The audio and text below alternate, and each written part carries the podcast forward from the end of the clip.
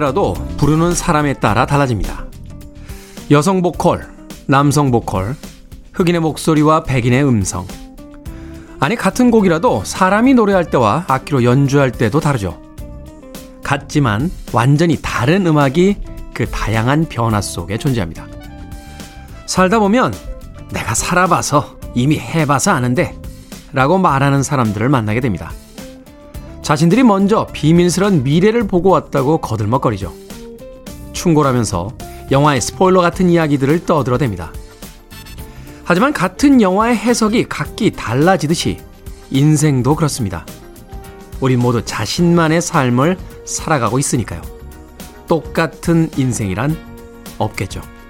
2월 12일 토요일 김태현의 프리웨이 시작합니다.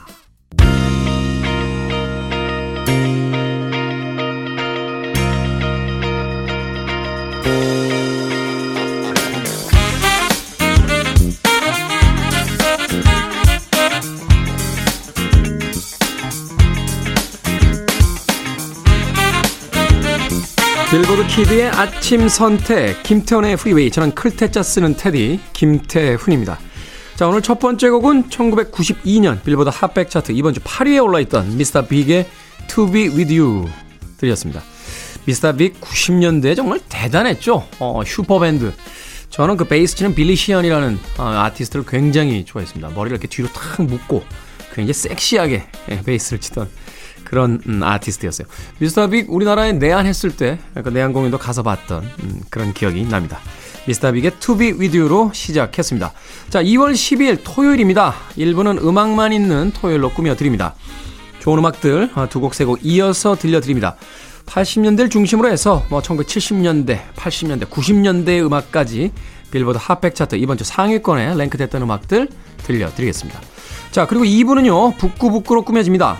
북칼럼니스트 박사 씨, 북튜버 이시한 씨와 함께 책 한 권을 읽어보는 시간이죠. 오늘은 또 어떤 책을 읽어볼지 잠시 후 2부도 기대해 주시길 바랍니다. 자, 청취자분들의 참여 기다립니다. 문자번호 샵 1061, 짧은 문자는 50원, 긴 문자는 100원, 콩으로는 무료입니다. 여러분 지금 KBS 2라디오 김태훈의 프리웨이 함께하고 계십니다.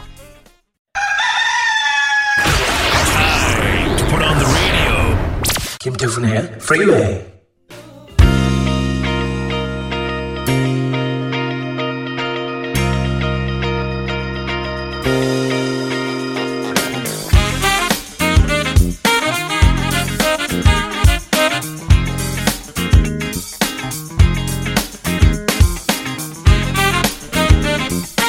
음악만 있는 토요일 세 곡의 노래 이어서 듣고 왔습니다.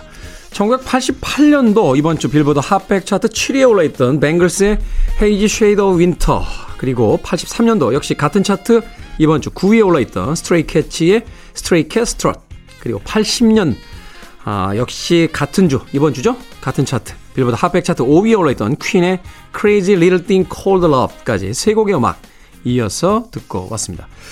스트레이 캐츠 저희 시간에 가끔 소개를 해드리죠. 3인조 로커빌리 락밴드였어요. 그러니까 80년대에도 이미 아, oldies 락을 하던 팀이었습니다. 1950년대에 유행했던 이 세 명의 멤버 중에서 브라이언 세처라는 인물이 가장 유명했고 또 이후에 솔로 활동을 하면서 자신의 이름을 계속해서 팝 음악사에 남기기도 했었죠. 아주 독특한 팀이에요. 전성기 때는 웃는 모습으로 사진을 찍은 적이 없습니다. 아, 항상 시큰둥한 모습으로 사진이 찍혔고 1950년대 그 헬스 엔젤스 같은 가죽 옷에다가 아, 기묘한 그 가죽 모자를 쓰고 공연을 했던 그런 팀으로 알려져 있습니다. 스트레이 캐츠. 이어진 퀸의 Little Thing Called Love. 80년에 발표된 곡이긴 합니다만 이 곡의 뮤직비디오 아마 아, 보신 분들 꽤 많으실 것 같아요. 굉장히 코믹스런 그런 상황을 연출해서 어, 재미있게 꾸며졌던 그런 뮤직비디오로 기억을 하고 있습니다. 뱅글스와 스트레이 캐츠 그리고 퀸의 음악까지 세 곡의 음악 이어서 듣고 왔습니다.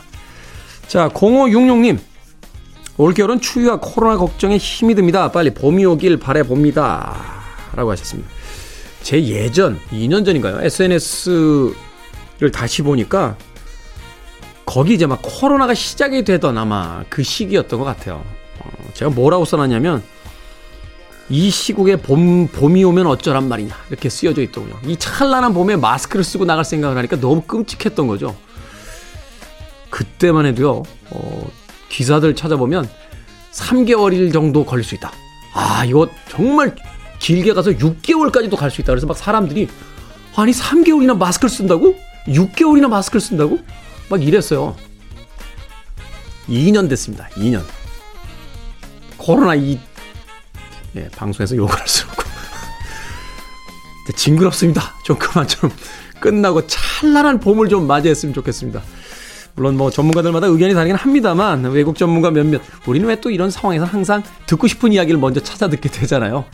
올 4월 정도면 해외 여행이 자유로워지지 않겠냐 뭐 이런 아, 낙관적인 음, 예상을 내놓는 전문가가 있더군요. 제발 그 전문가의 예상이 맞기를 진심으로 바라봅니다. 자, K123266641님. 매일 청취만 하다 인사를 남깁니다. 전주에서 김태훈님의 프리웨이 항상 애청하고 있습니다. 즐거운 주말 되시길 바랍니다. 하셨습니다. 전주요. 전주에서. 아, 전주. 음식이 아주 맛있는 도시죠. 어, 맛의 고향 아닙니까? 맛의 고향. 사람들이 전주에서 비빔밥 맛있다고 하는데 저는 생각이 달라요. 전주에서 가장 맛있는 건 백반입니다. 백반. 예, 정말 정말 임금님이 드셨을 것 같은 반찬들이 나옵니다. 아, 수십 가지 반찬이 나오는데 정말 맛있습니다. 비빔밥이 맛있다는 건 그 수많은 들어가는 재료들이 다 맛있기 때문에 한 대 버무리면 맛있다. 뭐 이런 거 아닐까요? 그러면서 변달하면 전 전주에서 가장 맛있게 먹었던 음식은 아주 평범한 식당에서 주시던 백반이었어요. 백반. 어떻게 음식이 그렇게 맛있을 수 있죠? 응? 평생 먹어온 밥인데 전주에서 먹을 때는 느낌이 다릅니다. 전주에서 먹으면 완전히 다르죠. 그리고 전주하면 이제 또 덕진광장 생각이 나죠. 예, 군대 가기 전날 덕진광장에서 정말 술 많이 먹었습니다. 3년이 예, 언제 가냐? 30개월이 언제 지나가냐? 저희 때는 이제 30개월이었으니까 30개월. 예, 30개월 기다릴 수 있나? 어? 밖에 있는 우리 여자 스탭들은 어? 남자친구가 30개월 동안 군대 에 갔다. 기다릴 수 있나요? 왜 고개를 다 떨구죠? 예. 당시에 제 여자친구도 기다리지 않았습니다.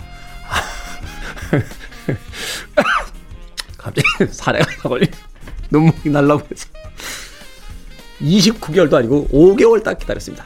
근데 5개월도 기다린 게 아니었어요. 5개월 동안 다른 남자를 만나서 연애를 하고 있던 겁니다. 아, 제가 방송에서 이런 얘기까지 왜 하는지 잘 모르겠습니다. 어찌됐건 전주하니까 옛날 생각이 많이 나네요. 덕진 광장도 있고요. 그 앞에 호수도 있어요. 오리배 타던 기억도 나고요. 네. 그 뒤에 또 사귀었던 여자친구가 있었는데요. 아, 전북대 다녔습니다. 그래서 전주에 또 내려갔던 기억이 있습니다. 전주는 정말 저에게 슬픔과 사랑을 다 주었던 곳이지요.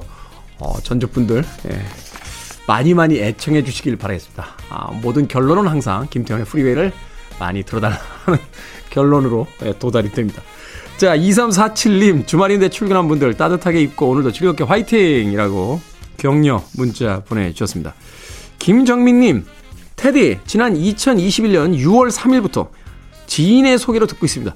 잠깐만요. 이거는 되게, 아니, 저희 스텝이나 저는 방송을 하는 날을 이렇게 기념하기 위해서 이렇게 날짜를 기억하고 합니다. 또, 우리 어떤 일상 속에서의 어떤 기념일들 외우는 거는 당연하죠. 근데 청취자분들이 언제 처음 들었는지를 기억하시는 거는 아, 무슨 그날 특별한 이벤트 같은 게 있던 날이었나요? 어찌됐건. 지난 2021년 6월 3일부터 지인의 소개로 듣고 있습니다. 목소리가 정말 매력적이십니다. 하셨네요. 아유, 목소리도 정말 매력적입니다. 김정민님. 음악 들어야겠네요. 자, 1972년도 꽤 멀리 가죠. 어, 무려 50년 전에 빌보드 핫백 차트 이번 주 1위를 기록했던 곡입니다.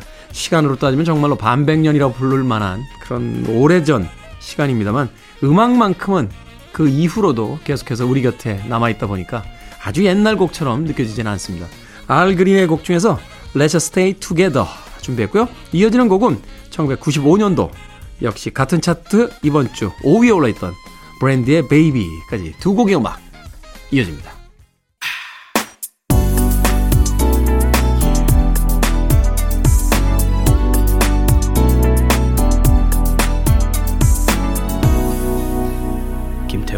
Freeway.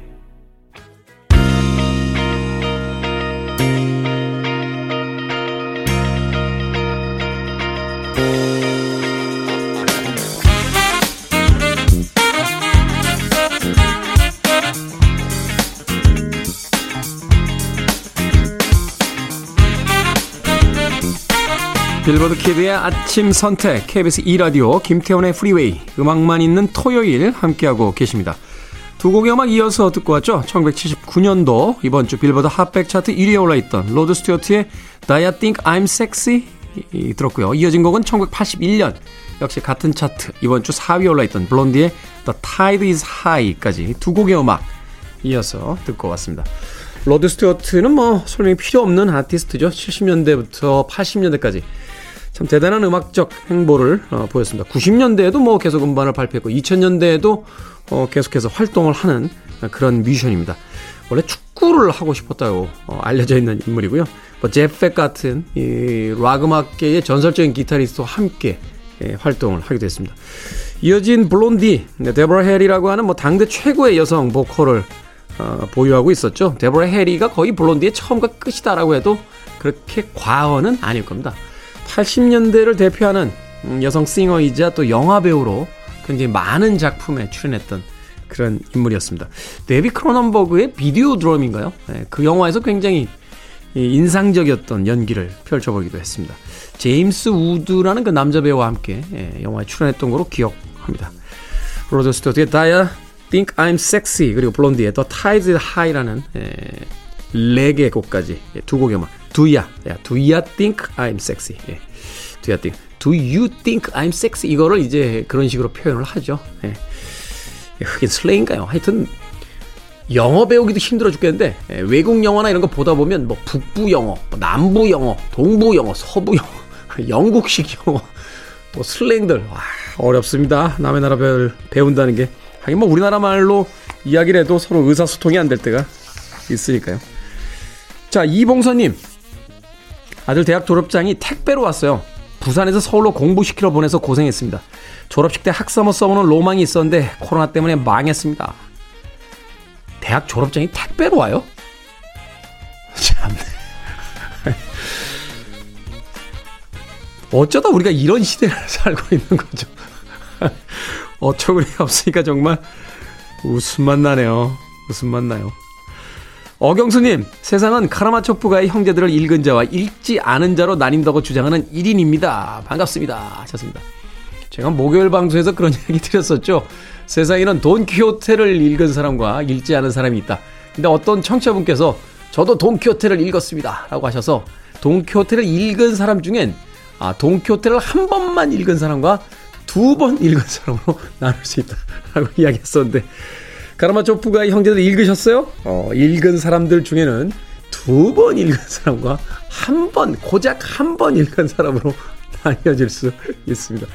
이 책 참 방대하죠. 특히나 이제 등장하는 인물들 이름이 어려워가지고 저도 예전에 읽을 때 이 노트에다 이름 써놓고 가게도 만들어가지고 네, 책 읽었던 그런 기억이 납니다. 어경수님 카라마초프가의 형제들 읽으셨으니까 이제 다음 책 뭘 읽으실지 정해지시면 저에게도 좀 알려주시길 바라겠습니다. 자, 1971년도로 갑니다.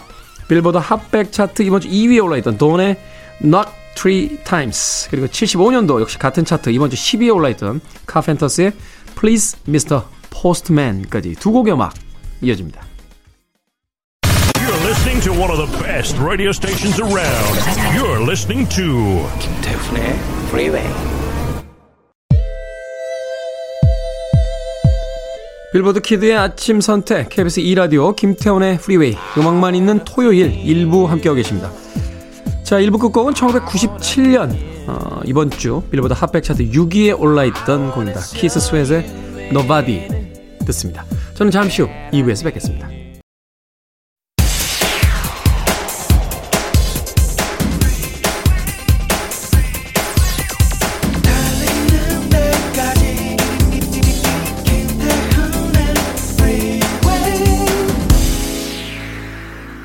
김태훈의 프리웨이 2월 12일 토요일 2부 시작했습니다. 아폴로 100의 Joy 듣고 왔습니다. featuring은 톰 파커라고 되어 있군요. 자, 2부는요, 예고해드린 대로 북구북구로 꾸며드립니다. 오늘은 또 어떤 책을 읽어볼지 잠시 후 북튜버 이시한 씨, 북칼럼니스트 박사 씨와 함께 하겠습니다. I want it, I need it, I'm desperate for it. Okay, let's do it. 임백천의 프리웨이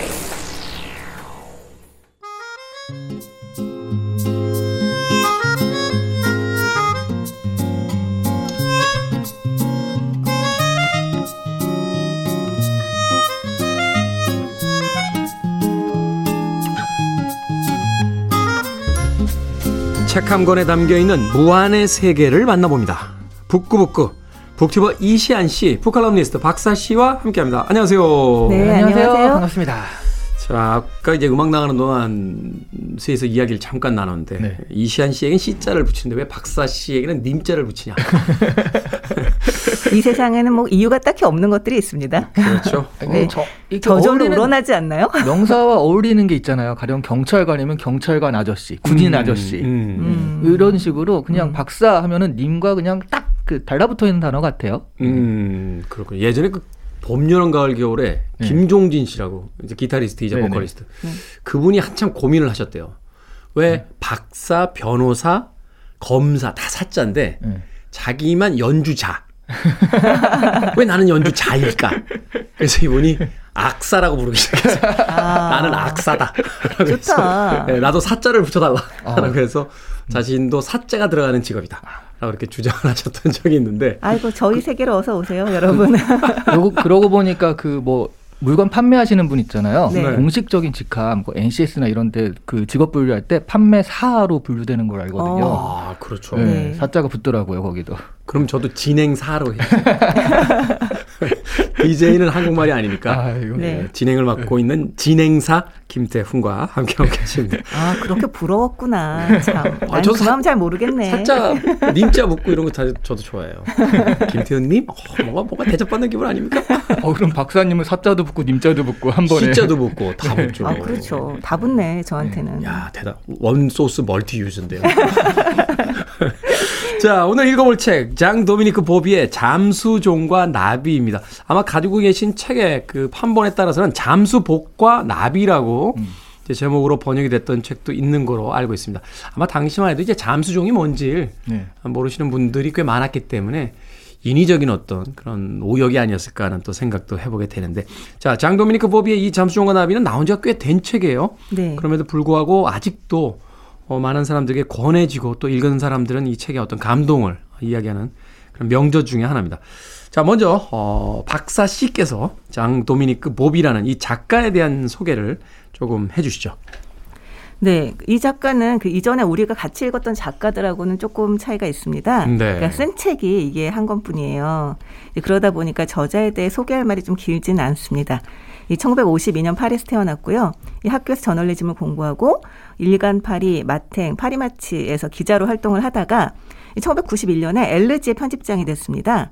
그리고 95년에 그러니까 43세의 나이에 갑작스러운 뇌졸중으로 쓰러지게 아. 됩니다. 아, 43세에 파리에서 마리끌레르의 편집장이면 세상을 다 가진 건데. 아, 그렇죠. 굉장히 그 많이 인정받는 총망받는 네. 사람이었던 거죠. 그 나이에 쓰러졌군요. 네, 네. 3주 뒤에 의식은 회복했지만 움직일 수 있는 건 오직 왼쪽 눈꺼풀 뿐이었습니다. 이거 아. 그 로크된 신드롬이라고 하더라고요. 그러니까 정신은 또렷한데 그 움직이지 않는 몸 안에 갇혀 있는 거죠. 그래서 자신을 표현할 수 없는 상태가 된 겁니다. 그렇지만 그는 이제 불굴의 의지로 그 오직 그 왼쪽 눈꺼풀을 깜빡깜빡 하는 것만으로 이 책 한 권을 완성하게 됩니다. 참 대단하네요. 그렇죠. 어. 이 알파벳 표를 가리킬 때 원하는 글자 위에서 눈을 깜빡해서 그런 그 하나씩 하나씩 단어들을 만들어가는 아주 지난한 과정이었던 거죠. 이 쓰러지기 전에 그에 대해서는 저자 소개에 이렇게 묘사가 돼 있어요. 저명한 저널리스트이자 자상한 아버지, 멋진 생활을 사랑했으며 똑똑한 대식가, 좋은 말을 골라 쓰는 유머러스한 남자, 앞서가는 정신의 소유자, 이렇게 돼 있는데요. 이 아무래도 좋은 말만 좀 골라 써준 것 같겠지만 음, 네. 이 글을 읽다 보면 좀 빈말이 아니다라는 생각이 듭니다. 글 안에서 그 사람이 네. 이때 인품 같은 게 드러나니까요. 그럼요. 이 특히 유머 감각에서 저는 굉장히 좀 감동을 받았어요. 음. 그리고 아쉽게도 그는 쓰러진 뒤 15개월 후에 이제 그가 잠수종이라고 표현했던 육신을 벗고 나비처럼 이 세상을 떠나게 됩니다. 네. 잠수종이라는 게그 예전에 다이빙 벨이라고 아마 그 들어보셨을 거예요. 그렇죠. 이제 그 아주 깊은 심해에서 오래 다이빙을 했던 잠수를 했던 사람들이 이제 갑자기 수면 위로 올라오면 잠수병이라는 게 발생을 하기 때문에 몸 안에 있는 그 질소 함유를 천천히 떨어뜨려 줘야 되거든요. 그래서 이제 천천히 올라와야 되는데 그걸 이제 조절해 주는 음, 이게 이제 기구를 이제 잠수종 종처럼 생겼다라고 해서 그 안에 이제 들어가서 이제 앉아 있게 되는데 네. 공기가 있는 곳에 네. 그걸 이제 잠수종이라고 이제 부릅니다. 이 잠수정과 나비 잠깐 설명을 해주셨습니다만 이 제목이 뜻하는 바가 분명히 있겠죠. 말씀하신 잠수종 같은 경우가 어쨌든 갇혀 있는 거잖아요. 그렇죠. 몸 안에 갇혀 있다. 락틴 신드롬. 그래서 몸 안에 갇혀 있는 느낌.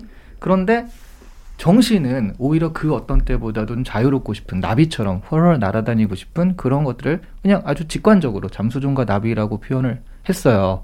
근데 진짜 안타까운 게 뭐냐면 이 책을 보다가 뒤에 보면 꿈 얘기가 나오는데 네. 꿈에서도 마비가 돼요. 우리 자, 제대한 사람들 군대 나고 다시 그듯이 그렇듯이 그러니까 자기도 그게 되게 안타까운 거예요. 그러니까 내가 육신에 갇혀 있지만 어쨌든 정신은 나비처럼 자유롭고 싶다라고 이제 계속 생각을 하면서 일부러라도 그렇게 하려고 하는데 계속 거기에 갇혀 있다 보니까 꿈에서도 네. 자기 정신이 마비가 되는 그런 음. 장면이 나오거든요. 네. 그게 저는 보면서 진짜 안타깝더라고요. 네. 이 책 전체를 그 관통하는 정서는 어떻다라고 생각하세요? 두 분께서? 저는 그냥 시크한 사람이 불행을 대하는 자세? 아, 네. 시크하다. 여기에 참 여러 가지 의미가 있겠네요. 네. 시크하다. 네. 이게 어떤 걸까요? 그 예를 들어서 그 이런 부분이 나와요. 이 매일 그 운동 요법실에 가서 이제 재활 치료를 뭐 재활이 가능하진 않겠지만 어쨌든 이 재활 치료를 하게 되는데요. 희망의 끈을 놓지 않는 거죠. 그렇죠. 네. 근데 병원에서는 이 트레이닝복을 이제 권하죠. 그런데 그것을 거부하고 즐겨 입던 옷을 늘 입고 갔다고 합니다. 그러면 음. 하는 말이 어차피 침을 흘려야 할 바에는 싸구려 합성 섬유로 된 운동복보다는 캐시미어 조끼를 입고 흘리는 편이 훨씬 낫지 않을까? 라고 얘기를 하는 거죠. 음. 이게 아까 제가 말씀드렸던 유머 감각하고 또 일맥상통하는 부분이 아닐까 싶어요. 자신의 불행을 되게 일테면 자신 불행에 갇혀 있는 것이 아니라 불행을 보고 비웃을 수 있는 어떤 그런 자세라고 해야 될까요? 네. 그리고 또 하나 소 제목인데 어떤 장의 소 제목인데 이게 불어로 주대창 어, 제가 불어를 잘 몰라서 네. 럭키데이라고 하더라고요. 아무도 없는데 경보 삑삑 소리가 계속 30분째 울리고 있고 그리고 이 눈꺼풀이 살짝 풀려가지고 동공에 그 눈썹이 자기 동공을 찌르고 있는 거예요. 음. 감각이 유일하게 눈밖에 없는데 네. 동공을 찌르고 있고 소변관이 빠져가지고 몸이 소변에 완전히 쩔어 있는 그런 상태. 소변을 뒤집어 쓴 날. 그거를 Lucky Day라는 장으로 표현을 하더라고요. 음. 어, 이런 것들이 뭐 유머라면 유머지만 우리나라의 또 현진건의 운수 좋은 날 같은 어, 그런 약간 그런 느낌이 아이러니라고 해야 될까요? 아이러니한 블랙 코미디 같은 네. 그런 느낌이 있잖아요. 네. 그 상황을 불행하다고 느끼지 않고 음. 이거 누가 해볼 수 있는 경험이겠나. 사실은 그 영화가 하나 있었죠. 127시간이라고 산악에 고립돼가지고 한쪽 손이 바위에 깔려서 127시간 음. 동안 꼼짝을 못한 어. 남자예요. 결국은 이제 자기가 자신의 팔을 자르고 어. 이제 나오는 그 실제 이야기를 다뤘던 영화였는데 이 사람이 그 이제 죽음의 목전에 가 있잖아요. 움직일 수도 없고 자기 오른팔은 바위에 껴 있고 사람은 오지 않는 그 공간에서 어, 지난 시간들을 이렇게 떠올릴 때 Lovely Day라는 음악이 올라요. 그러면서 자신의 하루, 팔이 끼어 있는 그 하루를 너무 사랑스러운 날이다라고 그 음악이 이렇게 설명하는데 사실 이것을 우리가 남의 이야기, 영화 이야기니까 웃으면서 할 수 있지만 네. 그 이야기와 그런 표현을 사용할 수 있다는 건 정말로 얼마나 강인한 그 정신력과 아, 그 유머를 통해서 자신의 삶을 있는 그대로 받아들이고 있는가. 책을 읽는 그 구절 구절마다 참 그런 생각이 들었던 어, 느낌이 있습니다. 자, 그런데 그렇다 할지라도 작가는 외롭고 고독합니다. 자신의 육신 안에 갇혀 있다. 이게 어떤 기분일지 자기는 상상할 수도 없잖아요. 사실은 아주 조그마한 쪽방에만 있어도 음. 사실이 사람들은 답답함을 느끼고 그 방에서 벗어나고 싶어 하고 우리가 그렇죠. 코로나 때문에 저도 자가격리 12일 했었는데 그래 나름 아파트인데도 한 3일째부터는 사람이 왜 내가 저 문을 열고 못 나가지 하는 아. 생각 때문에 도대체 누가 나를 감금할 수 있다는 거야. 무슨 실존적 생각하니 막 들면서. 맞아요. 저 사실은 이번에 3차 맞고 4일 정도 그냥 집에 있었거든요. 네. 근데 내가 그냥 집에 있겠다. 원해서 있는 하면 뭐 4일이건 40일이건 있는 건 사실 상관이 없는데 나갈 수가 없다. 어, 그러니까. 나가면 안 된다. 이렇게 되면 정말로 이틀, 3일이면 정말 미칠 것 같은 그런 느낌이 들 것 같아요. 어, 나는 집에 있는 게 좋아. 라고 하셨던 분들 자가격리 때 보면 너무 힘들어 하시는 거예요. 네. 저는 이번 그 코로나 때 자가격리를 경험하고 나서 집에는 발코니가 반드시 있어야 된다고 생각이 됐어요. 그러니까 확장 공사 이거 아니다. 네. 아, 바깥을 아, 볼수 있고 바람 받을 수 있는 바깥과 음. 그 통하는 공간이 우리가 이제 단독 주택에서 사는 그런 그 기회가 별로 없으니까 아파트에 반드시 발코니가 있어야 된다. 저는 그런 음. 생각을 이번 자가격리를 통해서 하게 됐는데 네. 저도 미국 갔다 와서 잠깐 또 열흘 동안 자가격리를 해외 입국자는 해야 되거든요. 아, 두분 다 그런 경험이 네, 있으시군요. 열흘 동안 자가격리를 하는데 편의점에 그렇게 가고 싶은 거예요. 아, 정말 미칠 것 같은 거예요 편의점에. 예. 그래서 웃긴 건 그래서 풀리는 날 바로 편의점에 갔는데 딱히 살 게 없어요. 아. 지금 무조 굉장히 갈 수 있는데도 안 가게 되는데 정말 그때는 편의점이 너무 가고 싶더라고요. 네, 그러니까요. 이렇게 열흘 열이틀 그냥 자기 집에 있는 것조차 이렇게 힘든데 자신의 음. 몸 안에 갇혔어요. 말하자면 네. 전혀 움직일 수가 없는 상황인 거죠. 네. 그러니까 아까 말씀하셨을 때, 그러니까 처음에 번역됐을 때는 잠수복이라고 번역이 됐었잖아요. 네. 그리고 나서 이제 다시 번역되면 잠수, 잠수종이라는 이제 그 단어를 찾게 된 건데 사실 잠수복과 잠수종도 엄청 차이가 있거든요. 그렇죠. 그러니까 잠수종 잠수복은 그냥 옷인 거고 입고 활동할 수 있는 옷인 거고 음, 활동할 수 있는 옷인 거고 말 그대로 잠수종은 정말 세상에서 가장 작은 감옥 같은 건 거죠. 어떻게 보면 네. 꼼짝 못하는 것까지는 아닙니다만 작은 종 안에 들어가서 사람이 그렇죠. 짧게는 몇 시간, 길게는 며칠 있어야 돼요. 그 안에서 못 그렇죠. 나옵니다. 근데 이 사람은 평생 동안을 거기 있어야 한다는 선고를 받은 셈이니까 네. 그 고통이라고 하는 건 정말 우리가 상상하기 어려운 면이 확실히 있는 것 같아요. 그런 외로움과 고독을 이 책 안에서 어떻게 표현을 하고 있습니까?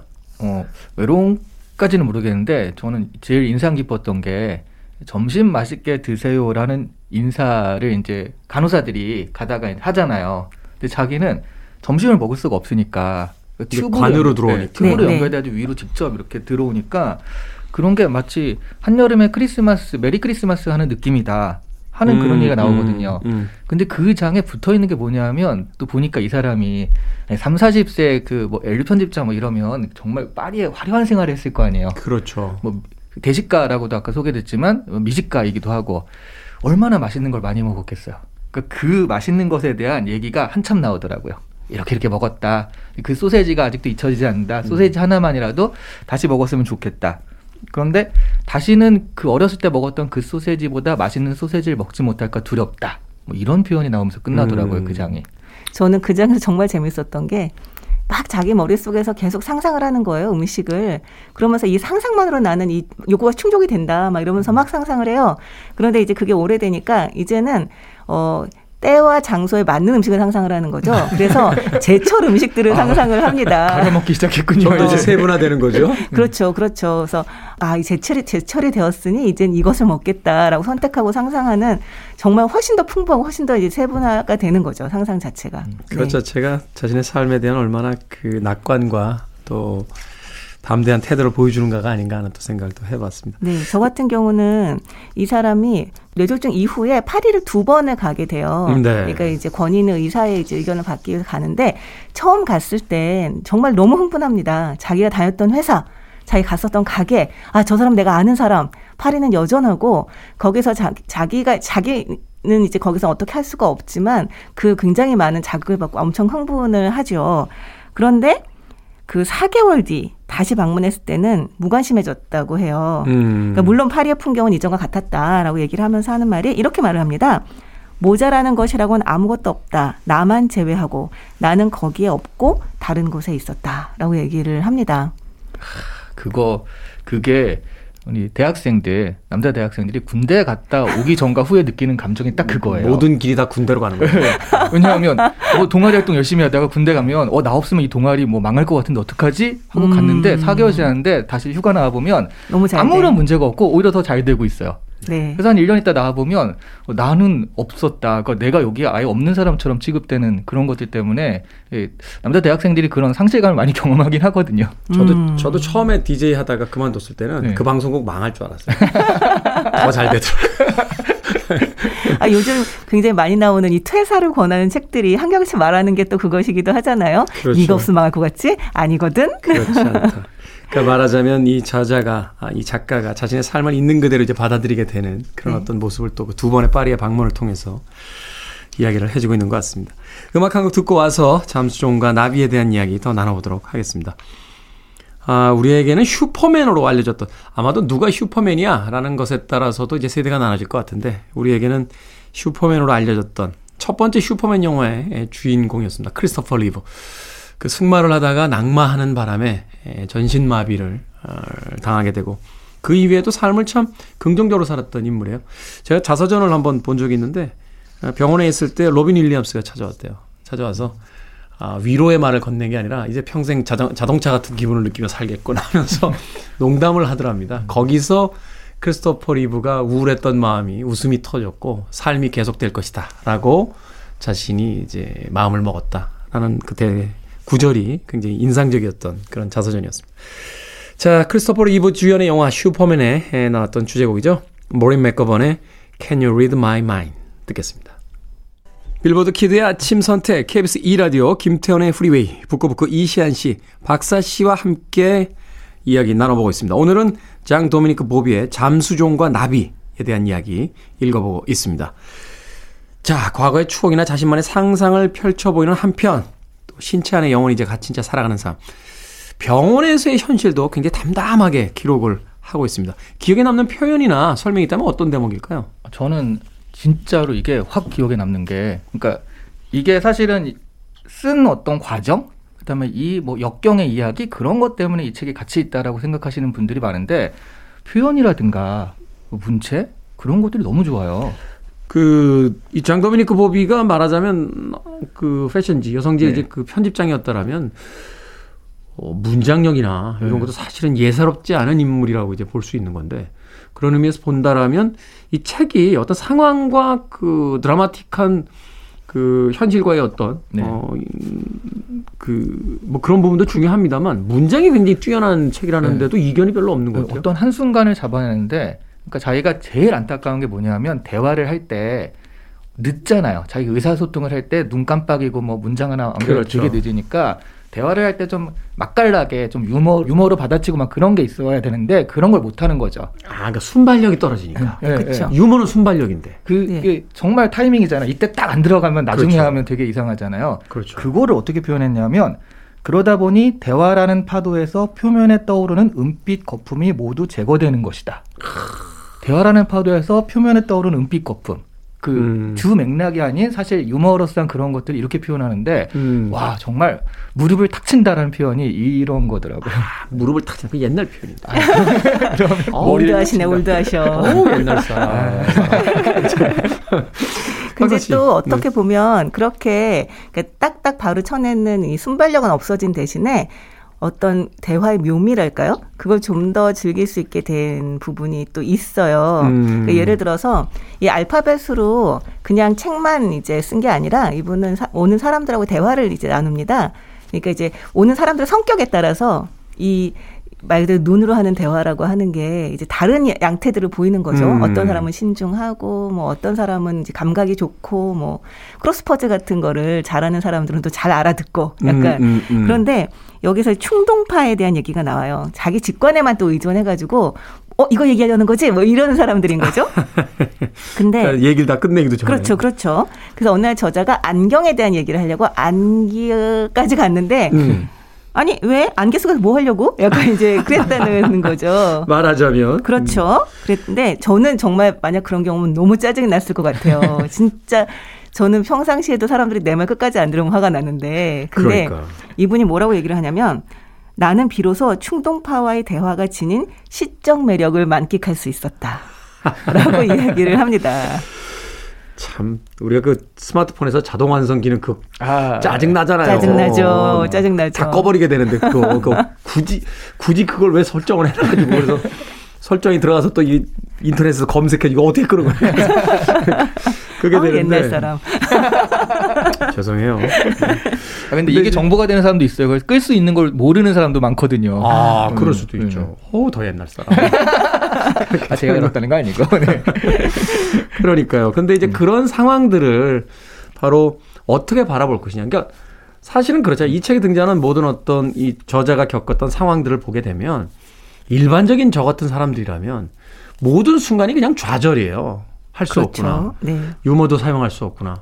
저 사람은 내가 말하기도 전에 저렇게 내 말을 다 어? 중간 허리를 잘라먹고 자기 혼자 마음대로 상상해 버리는구나. 와, 진짜 다른 사람은 몰라도 김태훈 씨는 정말 복장이 터져 죽을지도 모르겠네요. 저는 저, 는 말을 잊지 못한다. 아니에요. 상상만 해도. 이건 아닌 것 같아요. 이건, 이건 정말 이건 아닌 것 같아요. 그런데 그런데 그런 상황을 각기 다르게 해석해내고 그 상황 속에서 어떤 삶에 대한 태도를 또 다시 그 재조정하고 저는 그런 부분들이 참이 말하자면 자신의 삶을 어떻게 이제 다가갈 것인가에 대한 이 저자의 가장 놀라운 부분이 아니었나 또 생각을 해보게 됩니다. 자, 이 저자가 아, 지금 이야기한 것처럼 이 똑같은 세상도 이제 달라 보이기 시작하잖아요. 그러면서 새로운 의미를 이제 깨닫게 되는 어, 바로 그런 부분, 그 부분들이 바로 이 책이 가진 가장 큰 묘미 중의 하나가 아닐까라는 또 생각이 드는데요. 그러니까 저자 저자 정보에 그런 게 잘 안 나와서 잘 모르겠는데 이게 영화도 있잖아요. 음, 영화를 있죠. 보면 사실 이 저자가 그러니까 뭐 그렇게 가정에 되게 충실하거나 그런 스타일은 아니었어요. 음. 영화를 보면. 근데 여기에 아들과 딸이 놀러 와가지고 이제 같이 나가서 그 해변에서 노는 장면이 나오는데 거기서 아들이 바로 옆에 있는데 쓰다듬어 주지도 못하고 안아줄 수도 없다는 생각에 이렇게 시크하게 그냥 살았던 사람이 갑자기 눈물을 뚝뚝 흘리는 장면이 나오거든요. 음. 그런 것들. 그러니까 사실 지금도 어, 특히 이제 자가 격리를 한다거나 재택근무를 하시는 분들이 집에 있을 때 사실 일할 때 아이들이 정말 방해가 많이 돼요. 음. 꼭 중요한 통화할 때 갑자기 아빠 하면서 막 찾고 심지어는 그 외국 교수님은 아이가 이렇게 들어왔잖아요. 아, 그렇죠. 귀여워서 엉금엉금 전 세계로 나오잖아요. 네. 그런 거라면서 아 아이들이 너무 방해된다. 뭐 아이가 그 어쨌든 지금 순간에 없었으면 좋겠다 뭐 이런 생각들 하시는 분들이 많은데 음. 다시 생각해 보면 지금 그 옆에서 내가 쓰다듬어 줄 수 있다는 것 자체가 얼마나 축복인지 음. 아이와 교감을 나눌 수 있다는 게 얼마나 축복인지 음. 이 책을 보면서 조금 더 이제 생각을 하게 됐습니다. 음, 아이가 있는 분들이라면 더 굉장히 많이 와닿는 부분이었을 수도 있겠다는 생각이 들어요. 음. 네. 그러네요. 네, 저 같은 경우는 이게 정말 왜 사람이 바닥을 친다고 하잖아요. 바닥을 친다. 저는 이분이 어떻게 바닥을 한번 딱 치고 이제 반등하는 어떤 계기가 되는 사건이 아닐까 싶은 부분이 있었어요. 병원 로비에 이제 설치되어 있는 조각을 보러 갔다가 진열장 유리에 자신의 모습이 비친 것을 우연히 보게 됩니다. 음. 그런데 처음에 못 알아봐요. 너무 끔찍한 모습인 거예요. 그 어. 그 모습이. 그런데 그게 나구나. 라는 걸 이제 알게 되죠. 근데 그 뒤에 반응이 좀 의외입니다. 제가 좀 읽어드릴게요. 네. 바로 그 순간 설명할 수 없는 희열감이 나를 사로잡았다. 어. 나는 그저 내가 몸은 마비되고 말도 못하는 데다가 아무런 기쁨도 느낄 수 없이 말미잘처럼 흐느적거리는 몸을 이끌고 귀양살이를 하는 보잘것없는 처지인 줄로만 알았는데 몰골까지 이렇게 끔찍할 줄이야. 음. 나는 신경질적으로 미친 듯이 웃어대기 시작했다. 그렇게라도 해야 내 운명을 바꿔놓은 그날의 사고 이후 줄곧 내가 감당해야 했던 불운을 농담으로 돌릴 수 있을 것 같았다라고 얘기를 합니다.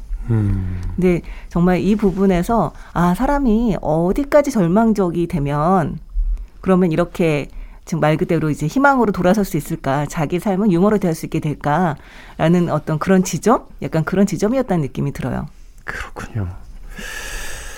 참 우리가 단지 앉아 있는 것과 일어서는 것만으로도 세상에 대한 시각이 바뀌게 되는데 늘 자유롭게 살던 세상에서 갑자기 자기 몸 안에 갇혀버린 어떤 한 남자가 그 또다시 세상을 쳐다보게 될 때 그 달라지는 어떤 시선들 어쩔 수 없이 그것을 경험하게 된 한 남자가 이제 들려주는 이야기가 사실은 우리가 보지 못한 것들을 보게 만드는 또 그런 효과도 있는 것 같습니다. 어떻게 보셨어요, 어, 이시안 씨는? 어, 그러니까 지금 방금 말씀하신 그것도 약간 그런 느낌이에요. 처음에도 자기가 이런 장애를 가지게 됐다는 거 인정을 못 하잖아요. 사실 이제 그 어떤 그 중병을 선고받았을 때 많은 환자들이 그런다는 거 아니에요. 네네. 이제 부인하고 음. 화를 내고 막, 막 하는 단계들. 죽음의 5단계에서 네. 나오는 그 부정, 처음에 부정 그런 건데 그러다가 지금 말씀하신 그 거울을 보는 순간이 저는 그러니까 그전에도 자기의 어떤 주관? 음, 주관적인 음. 시선만 있다가 거울을 보는 순간 객관적인 시선, 음, 아, 사람들이 음, 보기에는 음. 이렇게 보이는구나를 이제 밖으로 깨달으면서 그러면서 그때 처음으로 인정을 했다라는 느낌이에요. 음. 그게 뭐 이렇게 불행의 끝까지 갔다라는 게 아니라 아 내가 이렇게 보일 수 있겠구나. 그리고 그런 편집장까지 하신 분이니까 분석력도 또 뛰어날 거 아니에요. 그러면서 그렇죠. 자신이 처한 상황이나 이런 것들을 그때 객관적으로 처음 받아들였다라는 느낌. 그 다음부터는 이제 자기가 가진 것들에 대해서 좀 더 생각을 하게 되고 감사하게 되고 그럴 수 있지 않았나 하는 그런 생각. 그래서 사람은 자신을 좀 객관적으로 보려고 하는 노력들이 좀 필요한 것 같아요. 굉장히 어렵지만 그게 안 되죠. 그렇죠. 그게 그게 되면 어른이에요. 그게 되면 이제 공자님 된 거죠. 내가 나를 객관적으로 볼 수 있으면. 근데, 근데 정말 네. 근데 이게 객관적이라는 게 그냥 전신 거울을 한 번만 봐도 약간 어 내가 생각보다 어, 날씬하지 않네? 뭐 이런 것들이 한눈에 보이기도 하고. 어, 그래요? 저는 생각보다 괜찮은데? 이렇게. 어, 이거 잘못된 객관입니다. 이런 것들은. 네. 그러니까 이 거울에 비친 내 자신만 봐도 뭔가 어, 좀 다르게 보이잖아요. 음. 늘 내가 보던 그게 아니라. 대표적인 게 이런 게 있죠. 그 자기 목소리를 자기가 모르다가 음. 이렇게 아, 방송을 하거나 혹은 녹음해서 들으면 맞아요, 맞아요. 이게 내 목소리야? 그렇죠. 느껴질 때가 있죠. 듣기지서 저는 안 듣습니다. 아. 자기 목소리 듣는 거 굉장히 괴로운 일이죠. 음, 20년째 듣고 있는 저는 뭡니까? 아, 근데 정말 저는 그런 생각이 들었어요. 보통 자기가 외모가 이렇게 끔찍한 상태다라는 생각이 들면 그러면 누군가 자기를 쳐다보거나 뭐 이랬을 때 나 지금 너무 끔찍한데 나 안 봤으면 좋겠는데 막 이런 생각이 일어날 것 같아요. 저라면 음. 좀 그럴 것 같아요. 근데 이분이 그런 얘기를 해요. 운동을 이제 하러 가거나 음. 산책을 하러 나가잖아요.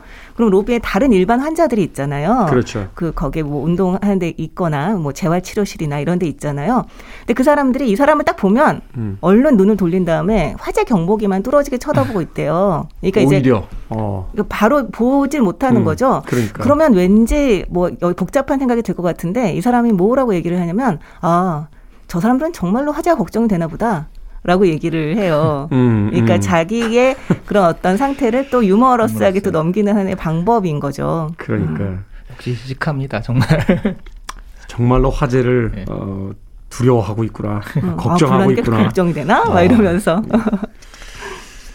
어 떻게 자신의 삶을 받아들이면 이런 어떤 경지에 갈 수 있을지 참 책을 보면서도 놀랍다는 생각을 늘 하게 됩니다. 음악 하나 듣고 계속해서 이야기 나눠보도록 하겠습니다. 엘 드바지의 곡시에서 Heart, Mind and Soul 듣습니다.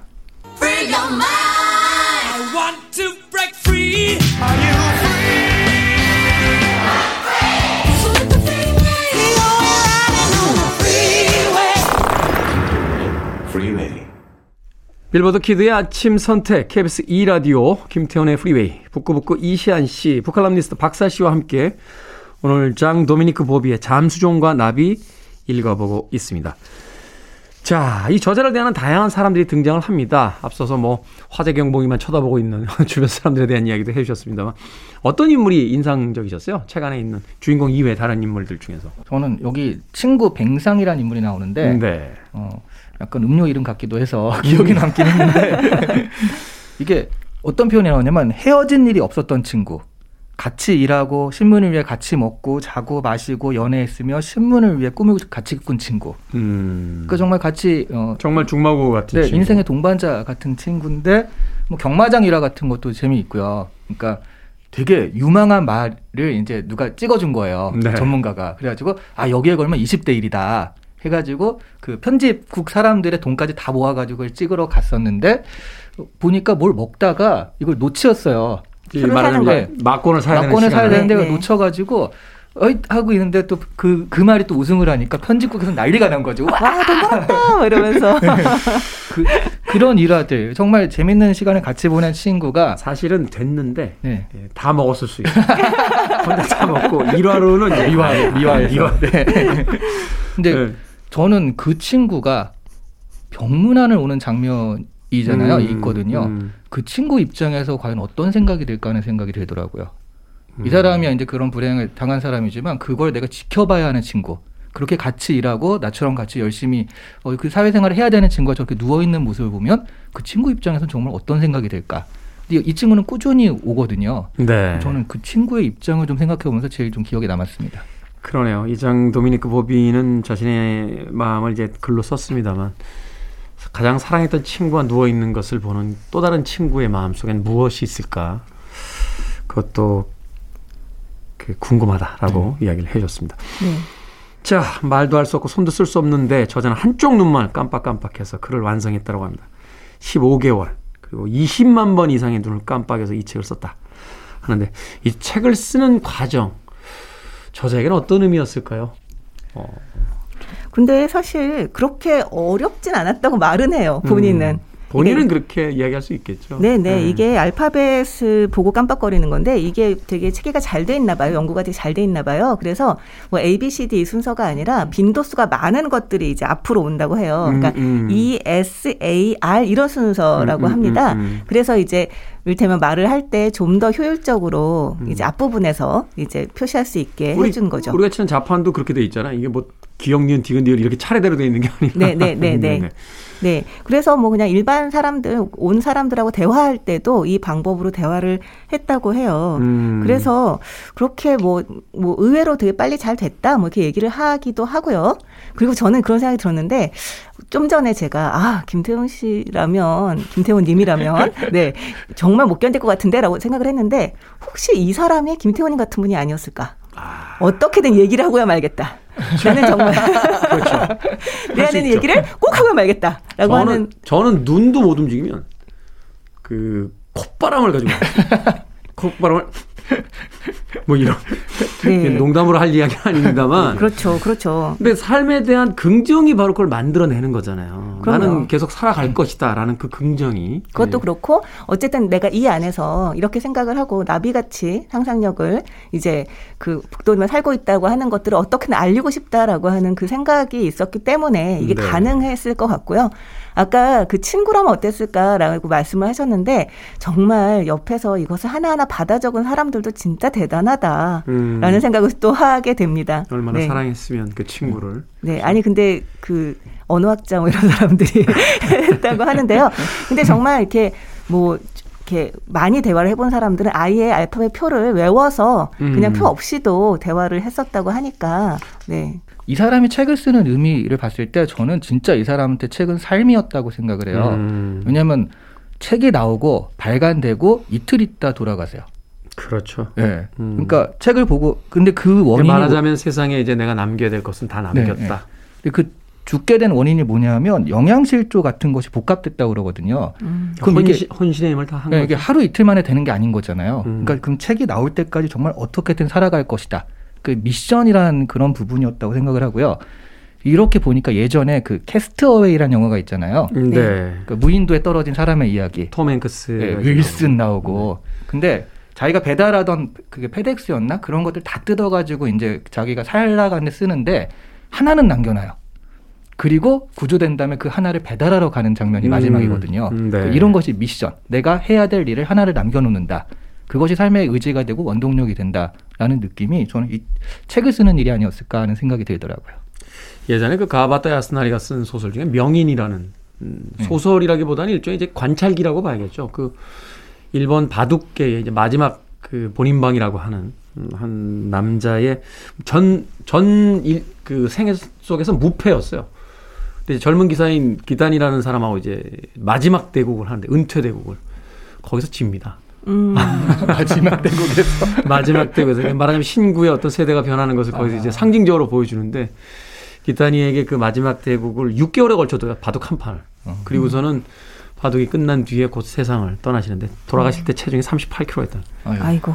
그러니까 모든 혼을 거기다 다 쏟아내고 어, 세상을 떠나게 되는 그 이야기가 나오는데 그렇죠. 우리 삶이라는 것이 어차피 유한한 것이라면 어떤 삶의 그 마지막을 마주하게 됐을 때 과연 그럼 나는 세상에 무엇을 남길 것이 많은 사람들은 아마 그것이 아이들이 아닐까 하는 생각이 들어요. 음. 아이들을 통해서 가장 소중한 것을 남겨놓고 가는데 그것이 없는 사람들은 그렇다면 세상에 무엇을 남길 것인가 거기에 대한 고민도 사실은 이 책 안에 있지 않나 하는 생각. 빨리 책을 써야겠군요. 갑자기 갑자기 의지를 다지게 됩니다. 자, 두 분의 한 줄 추천사 듣도록 하겠습니다. 어, 이 책이 그렇게 두껍지 않고 그리고 재밌게 썼기 때문에 가볍게 읽을 수 있어요. 네. 그런데 가볍게 남지만은 않을 겁니다. 가볍게 썼지만 가볍게 남지만 않은 책도 두껍지 않고 아주 얇은 책이긴 네. 합니다만. 네. 그 답답한 삶을 대하는 태도가 저는 굉장히 좀 추천하고 싶어서요.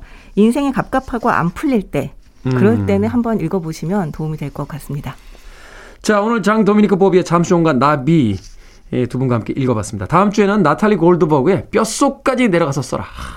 뼛속까지 내려가 써야 됩니까? 제목 지금, 너무 훌륭하지 않습니까? 지금도 쓰는 게 너무너무 힘든데 뼛속까지 내려가서 써야 됩니까?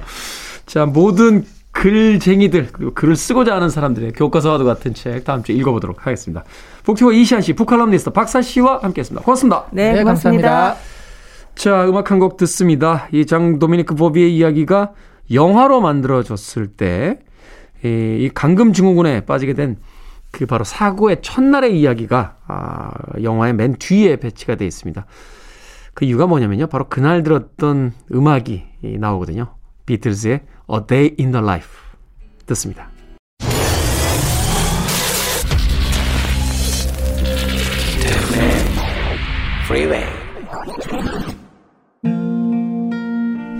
KBS 2라디오 김태훈의 프리웨이 오늘 방송 여기까지입니다. 오늘 끝곡은 존 덴버의 음악 준비했습니다. Sunshine on my shoulder. 저는 내일 아침 7시에 돌아오겠습니다. 편안한 하루 보내십시오. 고맙습니다.